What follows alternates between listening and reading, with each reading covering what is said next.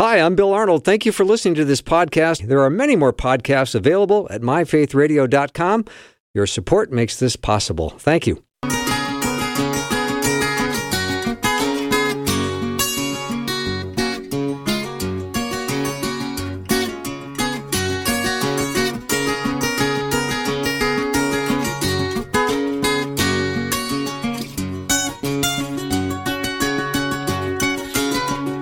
And a warm welcome to the afternoon show. It's so nice to be back, and we are live. Just so you know, we had a last minute call from Dr. Alex McFarland that he had to cancel, and I thought, oh no.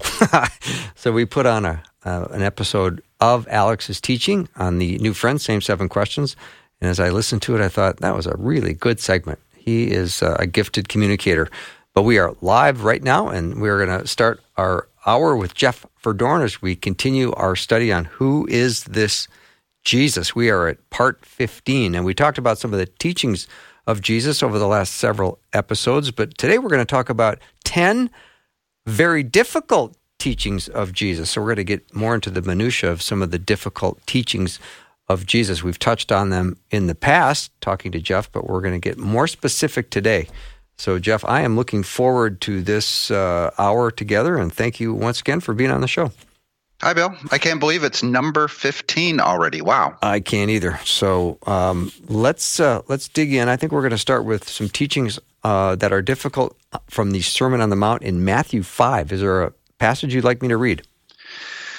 Well, no, because we on this one we're not going to read a passage. I'll just uh, cite the fact that I think it was two sessions ago we covered the Sermon on the Mount from beginning to end, and so we covered really the core teachings of the Sermon on the Mount. One of the items we'll end with here when we discuss the difficult parts of the Sermon on the Mount, and and just as we start to cover these ten difficult teachings. Um, I, I, just want to remind everybody that while there are some difficult words that we need to understand, we're going to try to do that today, some difficult words that come from Jesus. There are also many, many very easy words to understand. And I just want to start with, I think, some of the easiest words of all. And that was when, when Jesus said to Nicodemus on the rooftop, For God so loved the world that he gave his only Son, so that whoever believes in him should not perish, but have eternal life. And that, probably the most uh, famous verse of the Bible, is truly easy to understand. And that is if you believe in Jesus Christ as your Lord and Savior, you will have eternal life. And if you don't, well, you perish. And that is the clear, simple teaching. So, with that, there's many also other very easy teachings of Jesus, but today we're going to cover the difficult ones. The the Sermon on the Mount is where I thought I'd start because, like I said, we covered this a couple of sessions ago, so people can go back and listen to that podcast. But there's a few lines in this sermon that I wanted to cover that are that are a little hard. Uh, the first one being, for example, if anyone is angry with his brother, Jesus basically equates that with murder. Another one is that he says, if you've lusted, it's the same as committing adultery. And he says, and if you you're supposed to love those that hate you. I mean, that's a very difficult thing to do. I don't know about you, but it's easy to love people who love me back. It's mm-hmm. not so easy to love people who hate you. And yet Jesus says you're supposed to love those who hate you, loving your enemies, as scripture says. He says to turn the other cheek in the Sermon on the Mount. Now, this is, by the way, this is not a uh, a, a, prohibition against defending yourself or any kind of self defense. This is basically when someone insults you, you're not supposed to repay evil for evil and pay them back. So he says, turn the other cheek. He says, you cannot serve two masters. You cannot serve both God and money. And some want to take that, as we'll see with a couple of the other difficult teachings, like the rich young ruler, that some want to take that as, as some kind of prohibition against any kind of earthly wealth in this world. And I just don't think Jesus was saying that. Um, he says to rejoice in your persecution. But the hardest teaching of all in all of this sermon is about halfway through where he says, be perfect, therefore, as your heavenly Father is perfect. All the rest of these kind of fall away when you say, "Well, wait a minute. There's there's no way that I can live a life as perfect as God can live his life. That's just impossible." And I, I think that's exactly the point of the sermon. That it is impossible to live righteously. And so we don't learn until after the Gospels, when we get to the teachings of Paul, that this perfection, this righteousness that we receive from God only comes through faith in Jesus Christ. It's what theologians call imputed righteousness. Romans 3 says that now a righteousness of God has been manifested apart from the law, although the law and the prophets bear witness to it. The righteousness of God through faith in Jesus Christ for all who believe. So when you believe in the Lord Jesus Christ, his death, burial, and resurrection, God imputes his righteousness upon you, and you are now seen by God as holy, as blameless, as perfect mm-hmm. in his eyes. Now, we don't act that way, right? Yeah, but Jeff, don't we have a brand new relationship, not only through a new birth, but that the power of sin has been broken in our life? So we have a different relationship even with sin. We do. So yeah. it says in, for example, Romans 6 that when we were lost, we were slaves to sin. Mm-hmm. And now Paul says we're slave to righteousness. We've been set free from this power of sin and death, by the way, because the wages of sin is death. But the gift of God through salvation, through faith, is eternal life. So, absolutely, we've been given everything we need for life and godliness. We've been made holy and blameless and perfect. Now, he says, This is your calling. Now that I've made you holy, I want you to live a different life in this world than the world does. You know, it's amazing how much of Christianity is so surprised when the world acts like the world. Yeah. I mean, when you look out at the world, they are sinful. They don't have the Holy Spirit. They don't believe in God. They don't believe in his ways. They believe in the world's ways. And so we shouldn't be so surprised when the world acts lost, when they act like the world. There's nothing new under the sun. The wickedness, the injustices that we see, the lies that we see in in in our neighbors and governments in the world and whatever. There, there's nothing new under the sun. It's always been like that. Mm-hmm. Jeff, do you ever spend time just thinking about the holiness of God. I mean, it's such a it's one of the most daunting thoughts I have in my head is the absolute holiness of God. When he said, "Be perfect therefore as your heavenly Father is perfect." The fact that he's given us this ability to have power through his son Jesus to have power mm. over sin where that that we've been broken from our enslavement to sin. What a gift. What an amazing gift.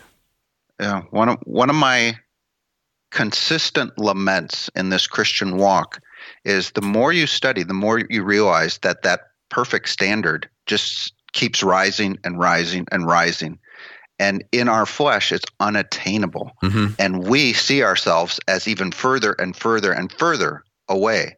But that's why the reality of our position in Christ through faith is that we have been brought near to God. We were once separated from God, but now we've been reconciled to God. We are at peace with God. In fact, we are united with God. And do I lament the fact that I can't live out my calling perfectly every single day? Yes, I yeah. do. But I also thank thank God for the promise, this great promise of Romans, oh, four or five, I can't, four, I think, that he no longer counts our sins against us, right? Yep. They've been separated as far as the east is from the west, and he's cast them away and he remembers them no more. If he didn't do that, we'd all be in trouble. Yeah, that's such good news. And we should spend time every day meditating on that and its power and its beauty and its impact because I think we spend we don't spend enough time thinking about that. Yeah, I think the last time, and I have a Sunday group that I teach, and I think about three or four years ago, we we looked at a number of the characteristics of God, uh, His names, His characteristics, His character, and it was it's a powerful study. Yeah. And guess what? His ways are not our ways. No, it's true. All right, number two. Number two is hard. Can you read for me from John six? And from John 6, we're going to talk about when Jesus says to eat his flesh. What is this all about? So that's in verse 53 through 55 for me. All right. John um, 6, 53 6, through 55. 53 through 55. Clearly, we have not rehearsed this. Um, yeah. Jesus said to them, Very truly, I tell you, unless you eat the flesh of the Son of Man and drink his blood, you have no life in you. Whoever eats my flesh and drinks my blood has eternal life, and I will raise them up on the last day. For my flesh is real food and my blood is real drink. Whoever eats my flesh and drinks my blood remains in me, and I in them. Yeah, even the people that heard this in the first century around him said, This is a hard teaching, verse 60 says. And many of them actually stopped following him on that day, verse 66. And so this the immediate context here is he says, quote, quote, food that endures to eternal life, which the Son of Man will give to you, he says in verse 27 earlier. And I just think while some took this literally, even in Jesus's day, it's he's clearly using symbolic language here. So, for example, when he was with the woman at the well in John chapter 4, he said to the woman, If you knew who you were talking to, you'd ask me for living water and it would well up to eternal life. Well, Jesus didn't have any you know, physical water, special water with him. He was talking about himself and living water, meaning I need to believe in this Messiah and you would receive living water. She was at the well getting real water. Mm-hmm. He's talking about this little uh, living water. Some of the other imagery, uh, uh, actually, we'll talk about one of them later today it's John 15 where he says, I am the vine, you are the branches. Well, Jesus isn't a vine. He says, I am the gate, the gate for his sheep. You must enter through this one gate. Clearly, this is symbolic language. These are metaphors that he is he is talking about. But we see this metaphor in its fullness at the end of Jesus' ministry at the Lord's Supper. So in Luke 22, we have the account of the Lord's Supper where he says, This bread is my body, and this this this wine, this cup, is my blood. This is clearly symbolic of we need to take it, we need to eat it, we need to drink it, we need to take in Jesus. Jeremiah 15 in the Old Testament says, Thy word came, and I did eat them. And so we are the picture of eating my flesh is clearly this this this symbolism of the bread this manna from heaven that you have to eat which wells up to eternal life which uh, represented the bread that he has broken that's broken for us on the cross that you must eat the word to have life this is all pictures or clues that paint this picture that what he was speaking is actually symbolic. So I know this is a, a, really hard teaching. Those in the day thought it was a hard teaching, but the immediate context is clear that he's talking about this food that wells up to eternal life that he has given you, mm-hmm. which we know with, from the rest of the New Testament is faith. Yeah, even the disciples in verse 60 say, Many of his disciples said, This is a hard teaching. Who can accept it? So even they were uh, questioning and wondering uh, about it. So it was a hard teaching. We're take a break when we come back. Lots more uh, on our series, Who is This Jesus? with Jeff Verdoorn? And we're talking about the hard teachings of Jesus today. We'll be right back.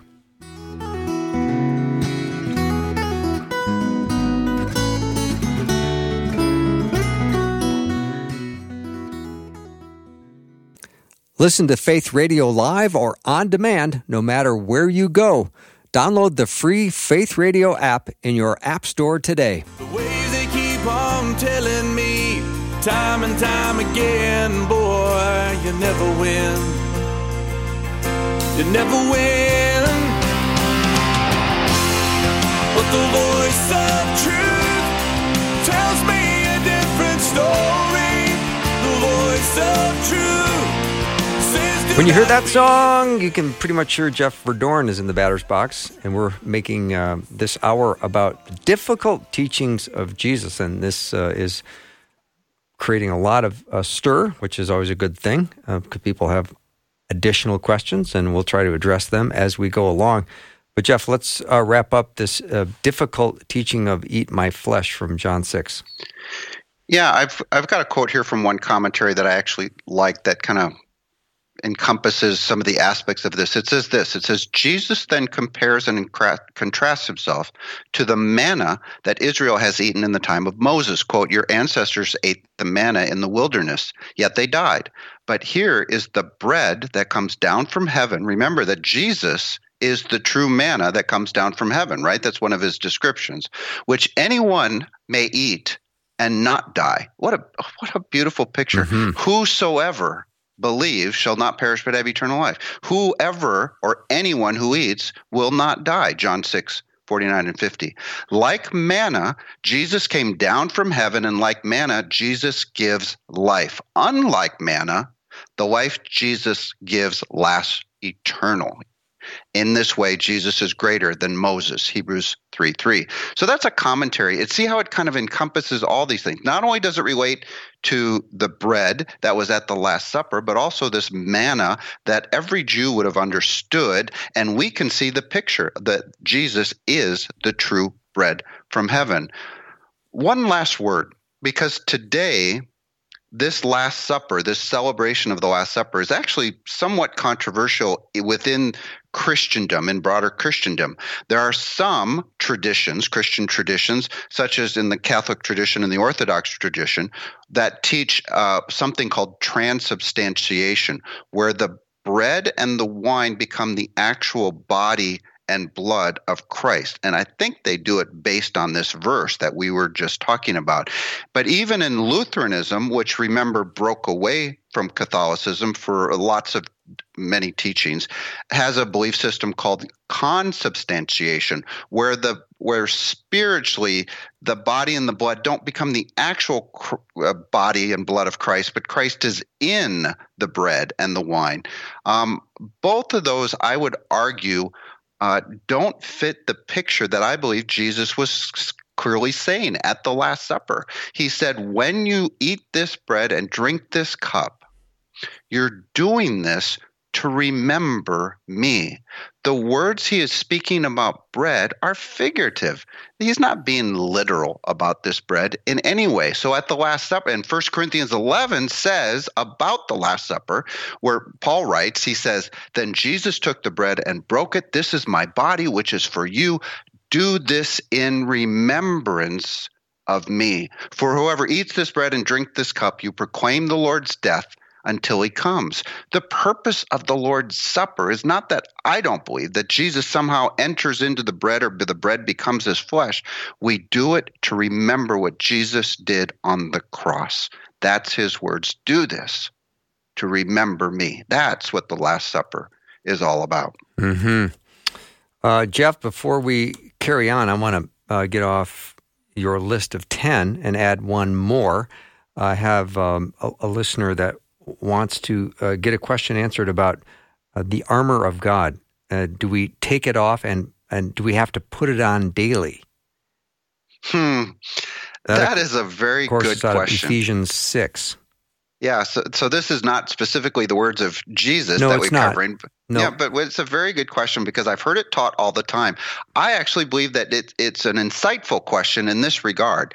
I believe that each of the components of the armor of God, the helmet of salvation, which we are saved, the breastplate of righteousness, which we are righteous, we were talking about that earlier, mm-hmm. and all the rest are ours through faith at the moment of salvation. So, in other words, when we are saved, we have this armor. Again, it's it's figurative armor. Paul was writing, he was familiar with the Roman uh, soldiers. He probably was looking at a Roman soldier when he was writing this potentially as he was in prison. And and and and so he's describing these components of what we have in Christ through faith in terms of the armor. So I agree with the question or the, the what's implied in the question is that we are dressed in his armor every day. Uh, I'm sorry, every single day since the day we were saved. And we don't we don't specifically have to dress ourselves but we can appropriate these things in our life every day. Does that make sense? Well it does. I think the question is is it something we have to put on every take on put off every day? And the the equi- the equipment uh, the spiritual uh, components the belt of truth buckled around your waist the breastplate of righteousness which should be from the moment you are saved and your feet fitted with readiness. Well, there's different times in your life where your feet are more fitted with readiness when it comes to sharing the gospel and, and being ready to do battle. So it seems like uh, I'm not weighing in on this opinion as to whether or not you put it on and off every day, mm-hmm. but it seems that it's it's um, it's what happens at the time of salvation, but also we we can get stronger. We appropriate uh, we it every day. Yeah, there you go.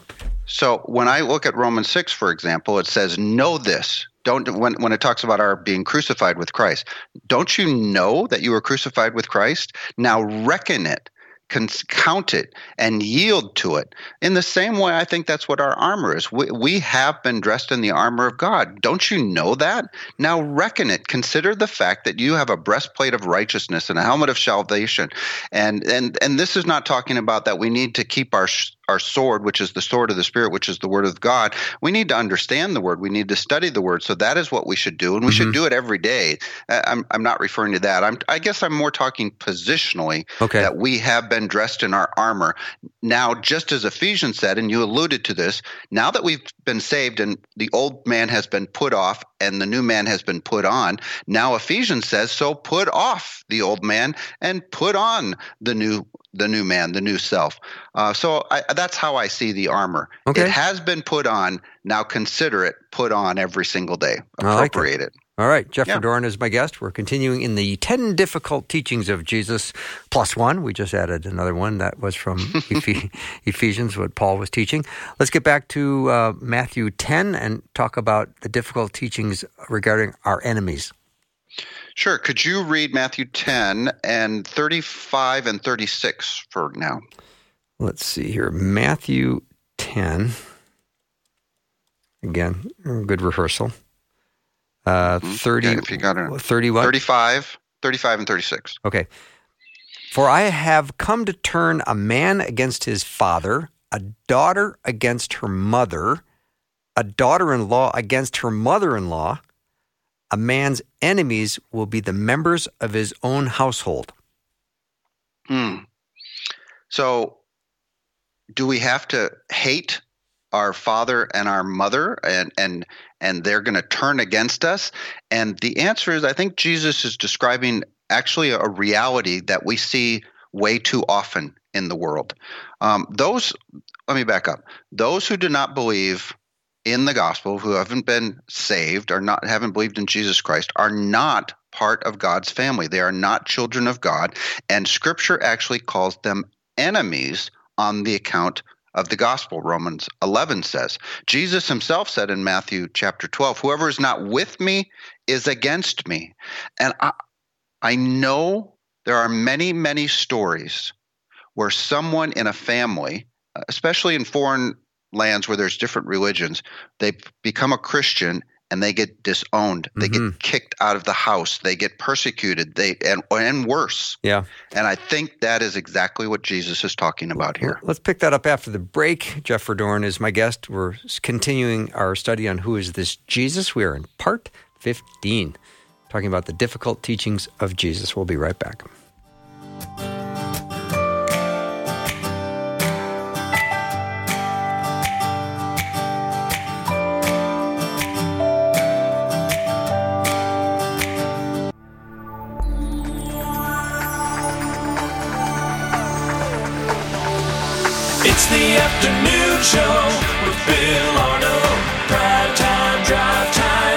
Get it started.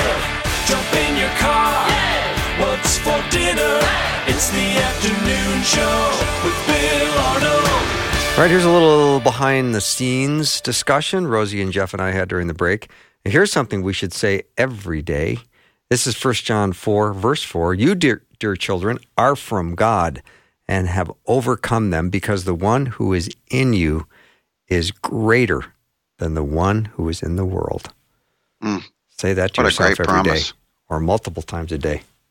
All right, Jeff Verdoorn is my guest. We're continuing our study on Who is This Jesus, part 15 already, and we're talking about the difficult teachings of Jesus. I think we're, what, three down already, Jeff? Yeah. So, and, and to wrap up number three, the, there was actually another verse in that Matthew 10 passage about your father and the mother. And he says, goes on to say, anyone who loves their father or mother more than me is not worthy of me. This is kind of one of these uh, idioms that we see in scripture, like uh, Jacob he loved, Esau he hated. God didn't hate Esau. It's a way of saying to love more. Um, God is not saying that you should not love your father and your mother. After all, He had a command that said, honor your father and your mother. I think this is related to the command which Jesus describes as the first and greatest command to love the Lord your God with all of your heart and soul and mind. That's the first and greatest commandment. And and, and I'd, so I'd say that that's a parallel verse to mm-hmm. that. All right. Number four, uh, Matthew 7. I, I get this question um, probably more than any of these other 10 that we're going to talk about. And that is this passage in Matthew 7 where it says, I never knew you. And and maybe you could read it again for us 21 and 23, just 21 and 23. Mm-hmm. Not everyone who says to me, Lord, Lord, will enter the kingdom of heaven, but only the one who does the will of my Father who is in heaven. Then I will tell them plainly, I never knew you. Away from me, you evildoers. Yeah, so the the questions usually go something like this: Oh, what happens if I'm one of those that the Lord never knew, and He says to me on the final day, "I never knew you. Away from me." Well, if if you've ever thought that or if you've ever heard it taught in any way shape or form, I have really good news. If you are born again, you will never hear those words from Jesus. You have been brought near to God through Christ and nothing can ever separate you now from the love of God that is in Christ Jesus. That's a promise from Romans. Matthew 7, I believe, the key to understanding this passage comes a few verses earlier, and that's in, in verse 15, where it says, it starts, watch out for false prophets this whole passage is about false prophets, not about believers. They come in sheep's clothing. They are really ferocious wolves. By their fruit you will recognize them. Not everyone will, who says to me, Lord, Lord, will enter the kingdom of heaven. He's talking about these false prophets. They are the ones who are evildoers. And Jesus will say, Away from me, I never knew you. I never knew them. He never knew them because they never believed in Christ and were saved. They were false prophets. So um, they're not true Christians, they're false prophets. Everybody who's believed in Jesus has been brought near to God, Ephesians 2 says, and you're united with God. The, the, the, the creator of the universe now dwells within you by his spirit. He'll never say, I never knew you. That's really good. And I was also in Acts chapter 8, and I was uh, remembering the uh, Simon, who everyone believed that he was this amazing man of God. And when he saw the Spirit that was given on, on the laying of the apostles' hands, he offered them money. And he said, Give me also this ability so that everyone on whom I lay my hands may receive the Holy Spirit. And Peter answered, May your money perish with you because you thought you could buy the gift of God with money. And this guy at one point was, uh, you know, Simon himself. Um, he astonished people with great signs and the miracles, and everyone thought mm-hmm. he was uh, this amazing man of God. Yeah, this is debated whether or not Simon was actually saved and received the Holy Spirit by believing or not. I don't because of Peter's words that says, "May your money perish with you." Well, that's straight out of John three sixteen for those who do not believe. Right. Um, so I don't think I personally don't believe that Simon was a believer. I think you're exactly right. I think this is a parallel passage to what we just read that he was a false prophet yeah, and will so. most likely hear the words, Depart from me, yeah. I never knew you. Yeah, it just pop, popped into my head when you were started talking. It was. That. Yeah. Well, the other one is John ten. He says, "My sheep hear my voice. I know them, and they follow me." Well, if Jesus knows you, He's not going to say, "Depart from me. I never knew you." So. Yeah. All right. Number five. Uh, this is this is John fifteen. from, Comes from John fifteen, and this is one I love this teaching because in the English, it appears to say one thing. So we're going to have to uh, look into the Greek a little bit on this passage in order to get a full, more full, and, and I think clearer understanding. So, could you read just John 15, uh, verses 1 and 2? Mm-hmm. I am the true vine, and my Father is the gardener. He cuts off every branch in me that bears no fruit, while every branch that does bear fruit, he prunes so that it will be more fruitful. So, this is commonly understood that if we are a believer in Christ, but we don't have any fruit, we don't see any fruit in our lives, and so on, that Jesus is going to cut us off from the vine. Oh, that sounds really bad, doesn't it? And we know from later in the passage, actually, down around verse 8, that any branch that's not connected to the vine is gathered up and burned, which is clearly a picture of, of hellfire, right? I mean, if you're not connected to this vine, who is Jesus, then you're going to be gathered up and burned. That picture is pretty clear. But John just spent 14 chapters telling us that if you believe in Jesus, you will have eternal life. And so we come to John 15 and suddenly says, but you have to bear fruit, otherwise you're going to cut off and be cut off and you're not going to have eternal life. No, I, I, don't think so. So we, we look into the Greek a little bit and we see that this word cuts off is actually the Greek word airo, which means to lift up. Now, it can mean to lift up and carry away and to take away and to, to cut off and away. But the primary definition of this word is to lift up. To take up or picked up. Correct. Yep. And so, if you are a branch connected to the vine, Jesus, by faith, and you can never be cut off, you can never be separated from Christ. This is this concept of assurance of salvation, which I think is one of the most critical understandings for every Christian to understand that once you're in Christ, you are saved for all of eternity. You are born again forever. You receive the Holy Spirit, and He will be with you forever, Jesus says. And so, we are lifted up by God when we bear no fruit. In fact, it goes on to say, well, you read it, He prunes us. So He does prune us so that we might become fruitful.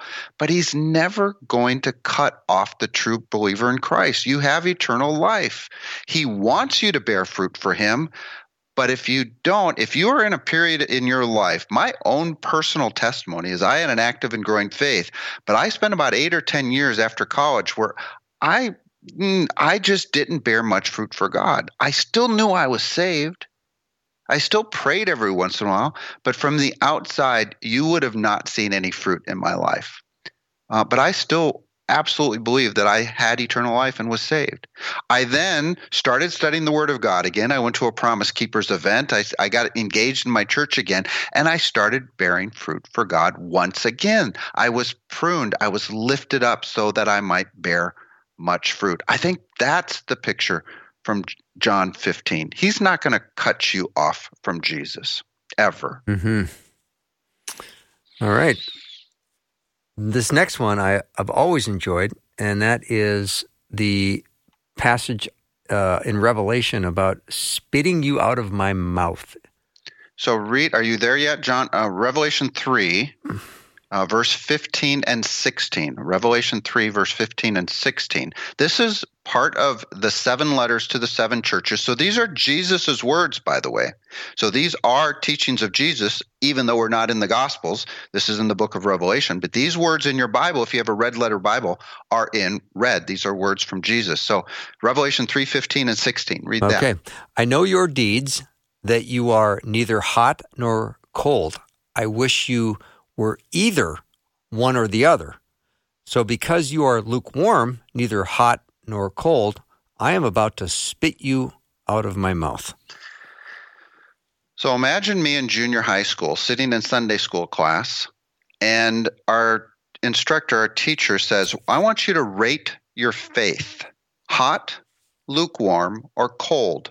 And he put our answers up on the board. Well, there's 20, you know, 15 year olds in there. Well, nobody wanted to say I'm hot for Jesus, right? That's just a little too much.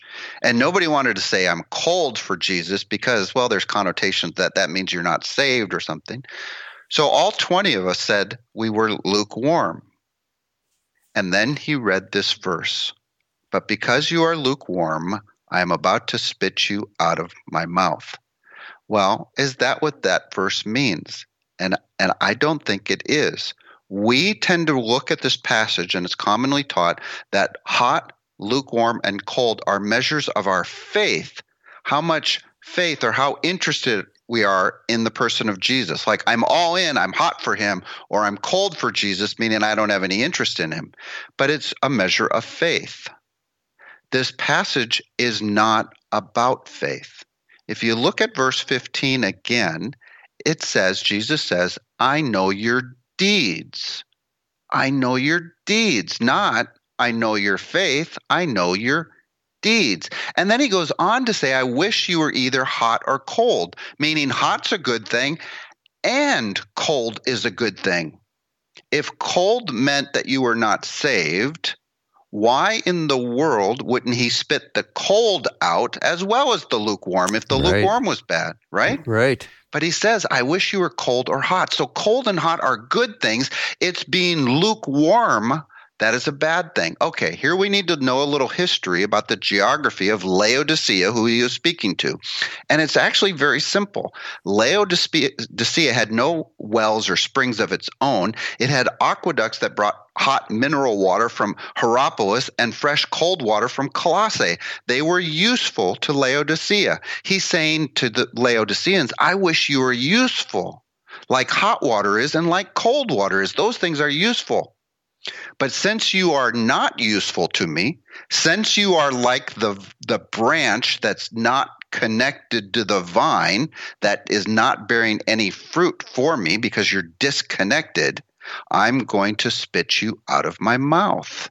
Because it's if when you mix a hot brackish mineral water with a cold spring water, what good is that? It's no good at all. It's, it's, you can't use it for anything.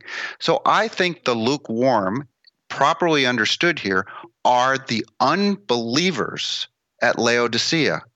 Because you are lukewarm, I'm going to spit you out of my mouth. You are worthless. You are unsaved. I'd rather have you be connected to the vine and saved, bearing fruit, either hot or cold, because both of those things would be useful to him. Uh, so I, I, we tend to see and describe and use the words lukewarm as, oh yeah, he's kind of a lukewarm Christian meaning that he's he's just kind of has one foot in the world and one foot foot with Christ, and he's wishy washy and all that kind of stuff. No, in context, I believe the word lukewarm or the description lukewarm is Yeah. someone who is unsaved. Well, Jeff, let's flesh this out a little bit because you said that this is not a measurement of your faith, um, and you go to the fir- the start of fifteen where it says, "I know your deeds," Mhm. but now it seems like we've just turned it into your faith. I follow that. Well, I, I didn't because the the hot and the cold and the lukewarm. So so what I'm describing is the hot and cold have faith. The lukewarm do not have faith. But the description, what he's using is the metaphor of the hot spring and the cold spring, Right. is basically for usefulness. If you're a branch connected to the vine, I, I, I link this directly to the vine and the branches of John 15 Okay. if you are a branch connected to the vine, Jesus says, I can bear fruit in you because you can't do anything on your own, but Right. only that which Christ works in you and through you. So if you have faith, you'll produce fruit, the deeds, right? hmm So just like the branch connected to the vine. If you're disconnected to the vine, you're you're not good for anything except being gathered up and burned. You are going to be spit out of his mouth. So lukewarm is an unbeliever who doesn't have faith, even though he, the metaphor he's using is describing their deeds, Gotcha. not their faith. Well, I'm glad I asked because I think that clarified it, at least in my head and hopefully others. So we'll be right back with more with Jeff Verdoorn as we uh, continue our series on who is this Jesus. And we're talking today about the 10 difficult teachings of Jesus. And looking at the time clock, I'm wondering if we're going to get through the remaining four. We'll find out when we get back. Right here in my heart. Father, let your kingdom come.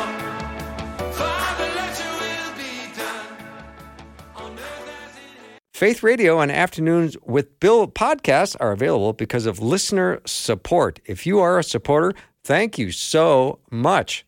Becoming a supporter today by visiting myfaithradio.com.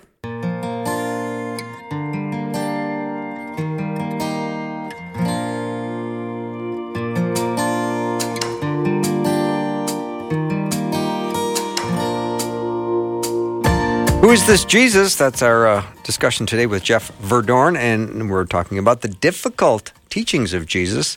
If you've missed any of this, I highly recommend going to the beginning and make sure you hear it from the start. Of course, you can do that by going to myfaithradio.com and the afternoon with Bill show page, and it'll be right there after the broadcast today.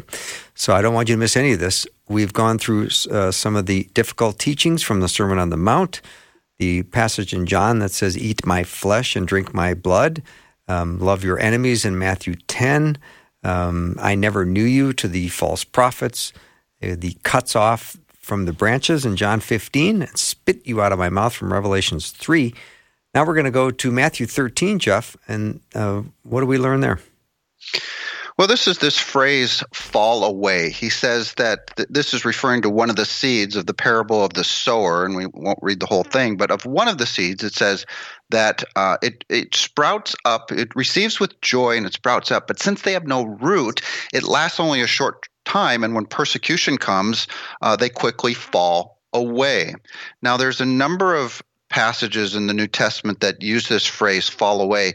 And and generally speaking there's a body of thought in Christianity that says once you're saved you can it's possible to fall away from faith and to lose your salvation. As we were just discussing before the break I do not believe that's possible. I think that once you're born again and you have the Holy Spirit that he truly will be with you forever just as he promises. So what is this fall away well, again, sometimes going to the Greek helps uh, immensely. The Greek word here is aphistemi, and it means to withdraw. That is what this word means. I think the concept that Jesus was explaining is that when you are a new believer and you face persecution, your tendency is to withdraw, to fall away, to draw back, to hide your light under a basket. No? Right? Just like the the song says don't let your little light shine right?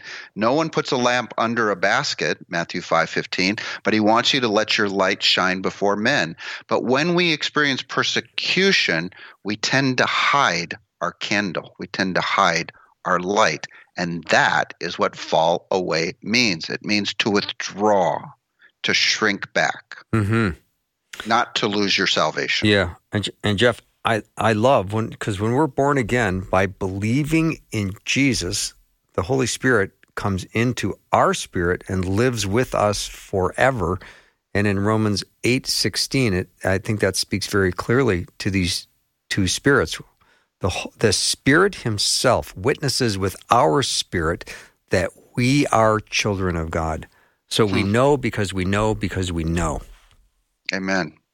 Yeah, there's a there is a long list of New Testament passages that uh, declare that once we are saved, we are saved forever. Um, and uh, we've actually done that show a couple times on air, so uh, it's a wonderful teaching. And I, I, I, t- I literally teach the idea of our assurance of salvation in every class that I teach. Mm. It's that important. Yeah. Well, I know because I know because I know that I've mm. been not only born again, but that I belong to Him and He knows me by name and calls me by name. And I have that assurance. So I, I know that when I die, I will go to be in the presence of the Lord. And that's that's the confidence I have. And when, you know, when people say, "Well, if you died, would you go to heaven?" and they say, "Well, I hope so. I'm, I'm a pretty good guy." I don't know if the Spirit has, you know, let them know that you do you do belong to Him. You know, First John ends uh, towards the end of it in chapter five. He says, "I write these things to you who believe, who are saved, so that you may know that you have eternal life." If we could lose our salvation, no one could ever know that you actually have eternal life. Mm-hmm. But but scripture and God says that we can know. We can know that we know that we know, just as you say. Amen. Yeah. Okay, next one. Uh, number eight, go sell all your possessions. I'm not going to read this for the sake of time, but uh, this is the rich young ruler who uh, wanted to follow Jesus. And he says, Well, you lack one thing go sell everything you have and give it to the poor. Then come and follow me. Ooh, tough teaching. Mm-hmm. We have to sell a- everything a- that we have. And a lot of garage sales. yes, and sell everything Yeah. you got. That would that would be a good garage sale. Well, it's easier now. We got Facebook Marketplace and That's things true. like that. So That's true. We have to remember the context here that this young man he claimed he was claiming that he kept all of the law since he was a boy. And i think jesus knowing the man's heart was trying that he was trying to gain eternal life through works of the law not through faith in Christ, which is how we gain eternal life. So I, I honestly do not believe this is a prohibition against having any wealth or that you have to sell everything. It's about the heart. This passage is about the heart. Jesus himself said in the Sermon of the Mount, Store up your treasures in heaven, because where your treasure is, so will your heart be also. Nice. Thank you for that. Let's try to move on to see if we can get to the finish line here. We no, are. no, no reason if we have to do it another time, but let's go. no, we'll to, finish um, because I'm going to be really quick on number nine here the Okay. eye of the needle. okay. Uh, this is just kind of a fun one. He says again, it's easier for a camel to go through the eye of the needle than for someone who is rich to enter the kingdom of God. So again, it seems like it's almost impossible because no camel can fit through the eye of the needle. Um, now, some will say, well, it's not impossible, but it's hard because the eye of the needle was actually a small door in a larger city gate that they would open sometime to let in people single file or one camel at a time. I've never found, so that's how they explain this Yeah. passage, but I've never found a primary source that confirms there were small doors in larger gates for sure. But I've never found a primary source that says that that small door was called the eye of the needle. So I think Jesus is just using another first century Jewish idiom, just like he's, he said, you strain out a gnat and swallow a camel. Well, clearly, it's, he's just saying this is hard. You, you, it's, it's easier for a camel to go through the eye of the needle than for someone rich to enter the kingdom of heaven. I think it's just an idiom that says it's hard for rich people because they tend to trust in their wealth, Psalm 49 6 says, instead of trusting in God. It's not impossible. Many wealthy people that I know love the Lord with all their heart. And so it's not impossible. It's just more difficult because they tend to trust in wealth. All right. And I've got like three minutes or so for the final one. Is that right? Yeah, about two minutes. So talk faster. So the last one is is this. Jesus answered, I am the way, the truth, and the life. No one comes to the Father except through me.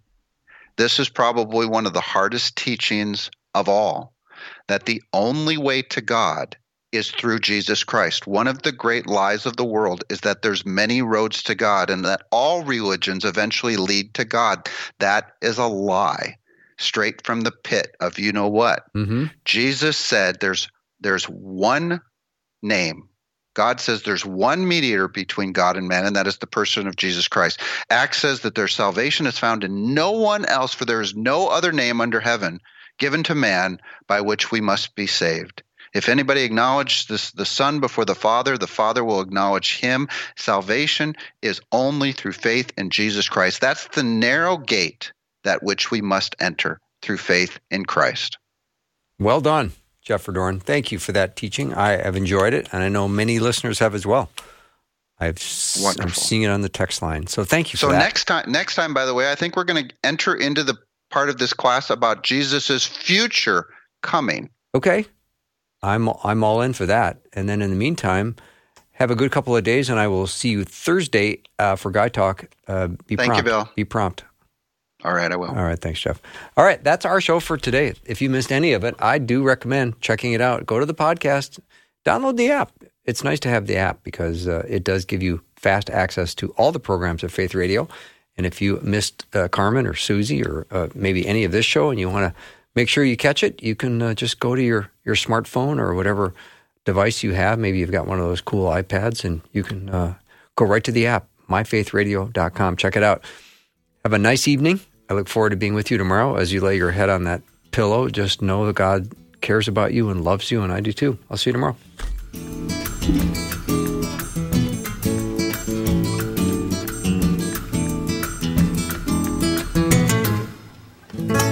Thanks for listening. Programming like this is made available through your support. Information available at myfaithradio.com.